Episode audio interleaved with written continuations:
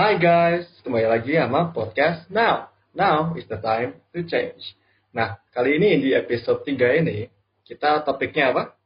Hari ini kita bakal ngomongin guys talk with guys. Di mana kayaknya dari kemarin tuh ngomongin gender equality tuh fokusnya di perempuan terus gitu. Padahal kan sebenarnya gender equality itu untuk kedua belah pihak yaitu untuk perempuan dan laki-laki. Nah, di sini kita mau ngomongin dari perspektifnya laki-laki nih. Tuh. Nah, sebelumnya kita mau disclaimer dulu kalau kita ini bukan orang yang expert di bidang ini, tapi kita bakal ngasih dari sudut pandang kita dan dari hasil bacaan kita dan juga diskusi bareng lah tentang permasalahan-permasalahan dan keadaan yang dialami sama laki-laki gitu. Sekalian sharing juga ya. Oh ya, um, mau nanya dong. Um, kenapa kita mau bahas ini hari ini? Kenapa?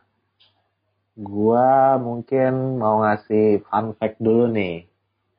Kayaknya uh, di Indonesia terutama banyak banget laki-laki yang nganggep campaign gender equality ini cuman buat perempuan gitu kan.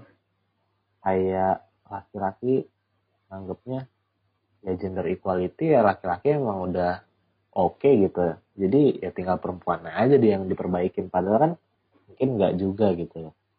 Nah selain itu juga kan kenapa kita mau ngebahas ini? Karena di dunia kerja itu masih didominasi sama laki-laki. Jadi campaign gender equality antara perjuangan hak laki-laki dan perjuangan hak perempuan ini ini berjalan beriringan menurut gua. Jadi kalau kita dari laki-laki nggak ngambil pergerakan juga campaign gender equality ini gak akan bisa sampai kesetaraannya gitu. Oh ya, uh, eh, gue mau nambahin pendapat gue nih. Um, tadi kan lo bilang ya, faktanya masih banyak laki-laki yang anggap campaign gender equality, gender equality ini cuma buat perempuan doang. Nah, menurut gue tuh kenapa bisa sedemikian? Soalnya apa ya? Kok dari yang contoh tadi tuh, dunia kerja masih didominasi sama laki-laki Misalnya kita ngomongin um, in, gender inequality di workspace misalnya, di mana yang didominasi sama laki-laki. Laki-laki nggak bisa relate sama um, apa sih diskriminasi yang dialami sama wanita. Soalnya laki-laki itu punya privilege. Laki-laki itu uh, sisi yang diuntungkan dalam du, dalam dunia ini, dunia kerja ini.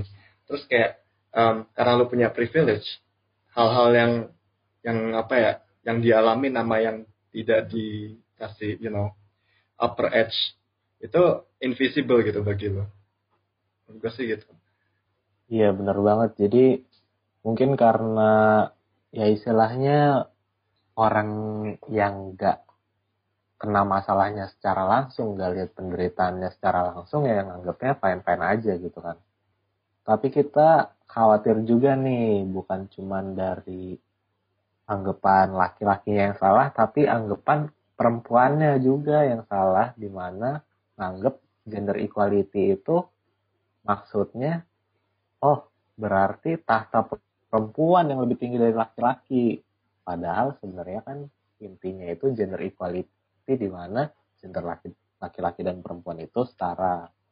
Contoh nih misalnya ada beberapa perempuan yang menganggap kalau ah rape itu atau pemerkosaan itu buat laki-laki gak penting-penting amat, gak gak sadis-sadis amat. Kenapa?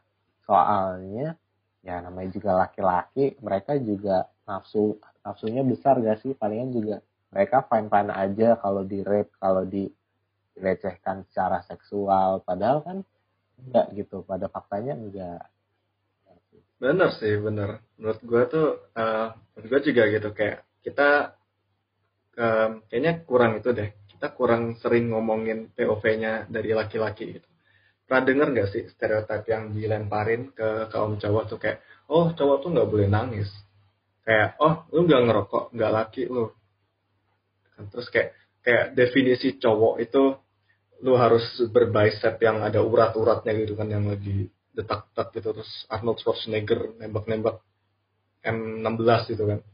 Kalau gue sih uh, ngalamin langsung dikatain begitu sih enggak. Tapi yang kayak lu sebutin tadi, stereotip-stereotip ini nggak bentuk pandangan orang-orang laki-laki itu kayak apa gitu.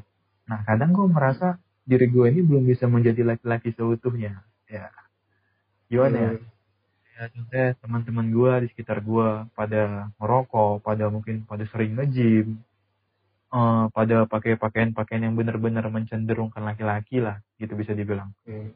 Kadang enggak, kadang gue malah lebih senang pakai pakaian-pakaian yang cerah gitu, malah pakai pakaian-pakaian yang agak nyentrik.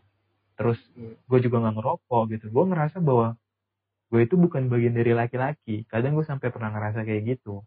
Padahal kan laki-laki dan laki-laki ini ya ya laki-laki gitu loh. Gak ada ketentuan kita harus kayak gini, kita harus kayak gini. Ya udah, Eh. cukup kayak gitu aja. Eh, bener sih, gue juga ngalamin gini. Gue punya hoodie favorit, itu warnanya pink gitu kan. Dan kalau misalnya gue make, itu rasanya kayak apa ya? gue pernah dibilang sama salah satu orang gitu kayak, ih pink boy gitu, gay ya lu. Terus dia kayak, "Hah? lu maksudnya ini beneran. Udah gitu kayak apa ya? Kenapa warna yang gue suka itu ngedefine gue sebagai cowok? Eh, ada lagi nih, ada lagi. Gue gue kan nggak suka nonton bola ya maksudnya gue bukan orang yang demen bener-bener demen sama bola gitu gue tuh pas dulu kecil gue lebih suka kayak ya gue lebih suka musik gue lebih suka art gue lebih suka baca buku gue lebih suka masak dan itu kayak gue pernah dilemparin eh, kritikan quote unquote di mana kayak ih banci ya lo masa nggak suka bola sih cowok. Ngerti sih? Kayak apa ya seketika tuh gue ngerasa em, kepedean gue ke quality gue sebagai cowok itu menyusut gitu loh. Ibaratnya Kayak kayak gitu, menderut kayak- lagi. Hmm, iya, kayak pandangan kebanyakan orang pada akhirnya malah mendefine apa itu laki-laki gitu. Kayak tadi lu Hmm. bilang, kebanyakan oke gue berani bilang bahwa sebagian besar laki-laki suka sama yang namanya sepak bola. Tapi juga ada laki-laki yang nggak terlalu suka sama sepak bola atau mungkin nggak nggak suka sama sekali. Dan itu tidak mencirikan lu laki-laki atau bukan gitu loh. benar-benar udah gitu juga inilah yang em, pernah ngeliatin gak sih kayak misalnya mungkin karena ini ya mungkin karena emang dunia kerja yang didominasi sama laki-laki yang typically itu laki-laki itu sebagai pencari nafkah. Mungkin ini kebawa ke eh, lingkungan hubungan di mana cowok tuh harus bayar cowok yang harus gini cowok yang harus gitu. Misalnya nih eh, misalnya lu lagi nonton sama pacar lu. Eh, lu beliin tiket. Terus tiba-tiba apa si pacar lu itu nawarin eh beb aku yang bayar popcorn ya terus kayak kalau misalnya lu posisinya sebagai cowok ya kalau misalnya lu nerima kalau misalnya oh iya kamu nggak apa-apa aku bayar aja itu ada tanggapan di mana ah lu kok pelit sih sama cewek lu? Lu ah, tega banget sih kere ya gitu. Kayak langsung ditembak gitu mas. Ya, ya, itu sering sering terjadi sih apalagi Hmm. kan hal-hal kayak gini juga dipromosiin contohnya kayak di film-film di iklan-iklan. Kayak cowok tuh harus kayak gini cowok tuh harus kayak gini. Dan menyambung ke pernyataan lo sebelumnya yang bilang kayak gara-gara dulu cowok laki-laki tuh banyak yang jadi pencari nafkah itu kan karena keadaannya dulu emang pekerjaan itu masih diperuntukkan kebanyakan untuk laki-laki. Sementara Hmm. sekarang kan udah banyak gitu cewek-cewek yang berpenghasilan yang punya lowongan pekerjaan. Bahkan bisa memberi pekerjaan kepada orang lain juga banyak gitu. Makanya Hmm. hal-hal kayak gitu seharusnya itu udah nggak ada lagi. Ya kalau dalam hubungan? Ya emang harus dua arah kan? Bener sih harus sama-sama ngasih effort gitu kan. Iya bener sih. Kayaknya emang dari stigma dari masyarakat yang udah dibuat dari dulu kan di mana kalau misalkan hubungan lo itu udah lanjut ke jenjang yang lebih tinggi atau misalkan bisa kita sebut pernikahan lah ya. Laki-laki itu mesti jadi orang yang cari nafkah. Sementara i- ibu itu sebagai ibu yang jagain anak, yang ngurusin rumah dan segala macam. Padahal zaman itu sudah berubah banyak di mana perbedaan antara role laki-laki dan perempuan itu bisa ditukar-tukar ya nggak sih? benar-benar menurut gue juga em, misalnya nih uh, saking itunya mendominasi dulu itu menurut gue tuh ada kontribusi dari budaya itu ke ke hubungannya antara orang-orang antara itu loh misalnya marriage gitu. Kayak misalnya um, contoh di mana cowok-cowok tuh kayak ah gue kerja gitu. Gue gue yang kerja. I'm the man of the house. I make money around here gitu kan. Terus kayak lu istri gue di rumah aja nggak usah nggak usah kerja gitu. Kayak dia tuh membatasi potensial si ceweknya dan itu kebawa sebagai standar itu kan standar standar hubungan modern ini kan. Nah kalau misalnya si cowok itu emang pengen jadi stay at home dad gimana? Kayak misalnya oh uh, istri gue pengen kerja. Terus kalau misalnya gue kerja juga yang ngurusin anak siapa? Kalau misalnya emang so, dia pengen jadi ayah yang um, mengisi role seorang quote on quote role-nya feminin role ibu. Itu kenapa harus kita judge gitu? Iya bener banget. Dan kita juga sebenarnya kan nggak tahu ya kehidupan rumah tangga orang lain. Mungkin aja emang ayahnya itu bukan bukan gak mau kerja atau gimana ya. Emang tapi mungkin emang kerjanya itu tidak menuntut dia untuk masuk kantor tiap hari dari pagi sampai sore sehingga untuk menjaga anak itu harus ada ibunya.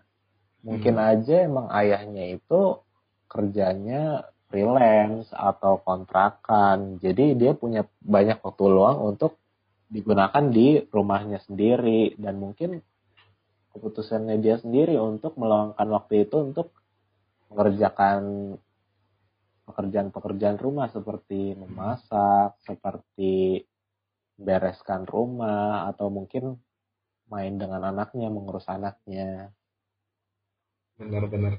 Um, terus juga ini nggak sih kayak uh, kenapa yang yang diperuntukkan buat kayak stay at home itu si cewek dan kayak kenapa kalau misalnya cowok kalau misalnya si ayah ini pengen spend time sama anaknya dia pengen ngedidik anaknya gitu loh. Dengan cara ya udah dia stay at home aja gitu di rumah. Soalnya istrinya yang cari kerjaan. Terus balik lagi kayak awal oh oke okay. nanti kok istri gue cari kerjaan minimal gue harus itu dong. Gue nggak boleh melantarkan anak gue dong terus kayak kalau misalnya dia emang pengen gitu kenapa kita bilang dia tuh nggak cowok nah itu tadi sih kalau menurut gue pola ini itu saling berhubungan dari yang tadinya pacaran sampai yang tadinya udah berumah tangga. Makanya kalau kita bisa ngilangin stigma kayak gini ini, ini bakal baik kedua belah sisinya sih dari yang orang yang pacaran tadi dan juga dari yang orang yang udah berumah tangga. Yang udah disebutin juga kondisi tiap orang itu kan beda-beda. Mungkin ada yang hmm. memang uh, ceweknya itu emang bener-bener pengen kerja, pengen di luar, dia mungkin bukan tipe orang yang bisa diam diri di rumah aja. Hmm. atau kayak disebutin sama Koji tadi kayak mungkin laki-lakinya freelance atau mungkin sahamnya banyak atau gimana jadi dia nggak perlu keluar rumah. Jadinya yang pandangan orang-orang terhadap keluarga yang kayak gitu itu nggak harus selamanya jelek gitu loh. Selama ayah dan ibunya nggak mempermasalahkan kenapa kita kita malah mempermasalahkan hal kayak gitu kan? Terus juga ngedidik anak kan juga salah satu tugasnya bapak juga gitu loh. Seorang ayah kan juga berhak buat ngedidik anaknya buat bonding gitu. Nggak selamanya dia harus kerja doang menafkahi doang. Bener nggak? Bener banget. Jadi sebenarnya role untuk ayah dan ibu sekarang itu emang udah ya tergantung masing-masing ya jatuhnya emang keinginan dan kesepakatan diri sendiri tapi dari tadi mungkin kita ngomonginnya permasalahannya di rumah tangga doang ya padahal sebenarnya hmm manfaat gender equality ini luas banget. Uh, dengan melawan stereotip-stereotip ini, mungkin kayak Fakriza tadi, di mana dia merasa kalau, aduh, kayaknya dengan gak memenuhi stereotip-stereotip cowok ini, kayaknya kurang laki gitu, kurang pas di peradaban. Dan dengan seperti ini mungkin orang itu sendiri kayak, waduh, kayaknya emang salah gitu emang beda. Padahal sebenarnya kan enggak gitu loh. Sebenarnya kan emang kita diciptakan berbeda-beda dengan dengan keinginan masing-masing preferensi masing-masing dan sikap beda-beda gitu loh terus uh, menurut gue sih ini uh, manfaatnya tuh juga ada hubungannya sama karir dan pekerjaan-pekerjaan optionnya option pekerjaan bagi kedua gender. Soalnya yang kita lihat kan ada pekerjaan yang udah dikasih role ngerti nggak? Kayak oh teknik engineer itu kerjanya cowok. Perawat itu kerjanya cewek gitu kan. Nah kalau misalnya kita ngilangin kayak stereotip ini kita bisa ngasih lebih banyak option buat kedua gender gitu. Kayak siapa bilang uh, engineer tuh nggak boleh cewek. Benar nggak? Kenapa? Siapa yang bilang perawat itu harus cewek doang? Kenapa cowok nggak boleh jadi perawat juga? Kayak kita ngasih um, option lapangan kerja yang lebih luas gitu loh buat keduanya. Kita nggak ngebatasin cara mereka make money cara mereka mau misalnya uh, nyari nafkah buat anak-anaknya gitu. Nah itu juga sih menurut gue ya uh, peluang karir itu kan di tiap daerah itu beda-beda. Jangan sampai gara-gara stereotip-stereotip ini malah ada orang yang nggak punya pekerjaan gitu. Contohnya tadi misalnya di suatu daerah itu lagi ada ngebuka lowongan perawat nih, laki-laki perempuan diperbolehkan. Dan ada seorang kepala rumah tangga yang membutuhkan pekerjaan juga saat itu. Tapi karena stereotip tadi, dia nganggep, waduh masa jadi perawat sih? itu yang malah pada akhirnya membawa bencana sama keluarganya dia. Nah, dari selain itu, ada penelitian di US, penelitiannya cukup lama sih, ada sekitar 15 tahun, yang menemukan ada disebut dengan namanya bonus ayah gitu. Jadi gajinya laki-laki itu meningkat 6% setelah mereka mempunyai anak. Sementara perempuan, gajinya itu cenderung berkurang 4% dari setiap anak yang mereka punya. Nah, hal ini terjadi karena stereotip tadi juga, karena stigma-stigma orang, di mana laki-laki yang udah punya anak, itu cenderung membutuhkan uang lebih untuk biaya lahiran, misalnya persalinan, biaya pakaian anak, dan segala macam. Jadinya dia malah lebih banyak menambah waktu pekerjaannya dan cenderung kehilangan waktu untuk di rumah bersama keluarganya.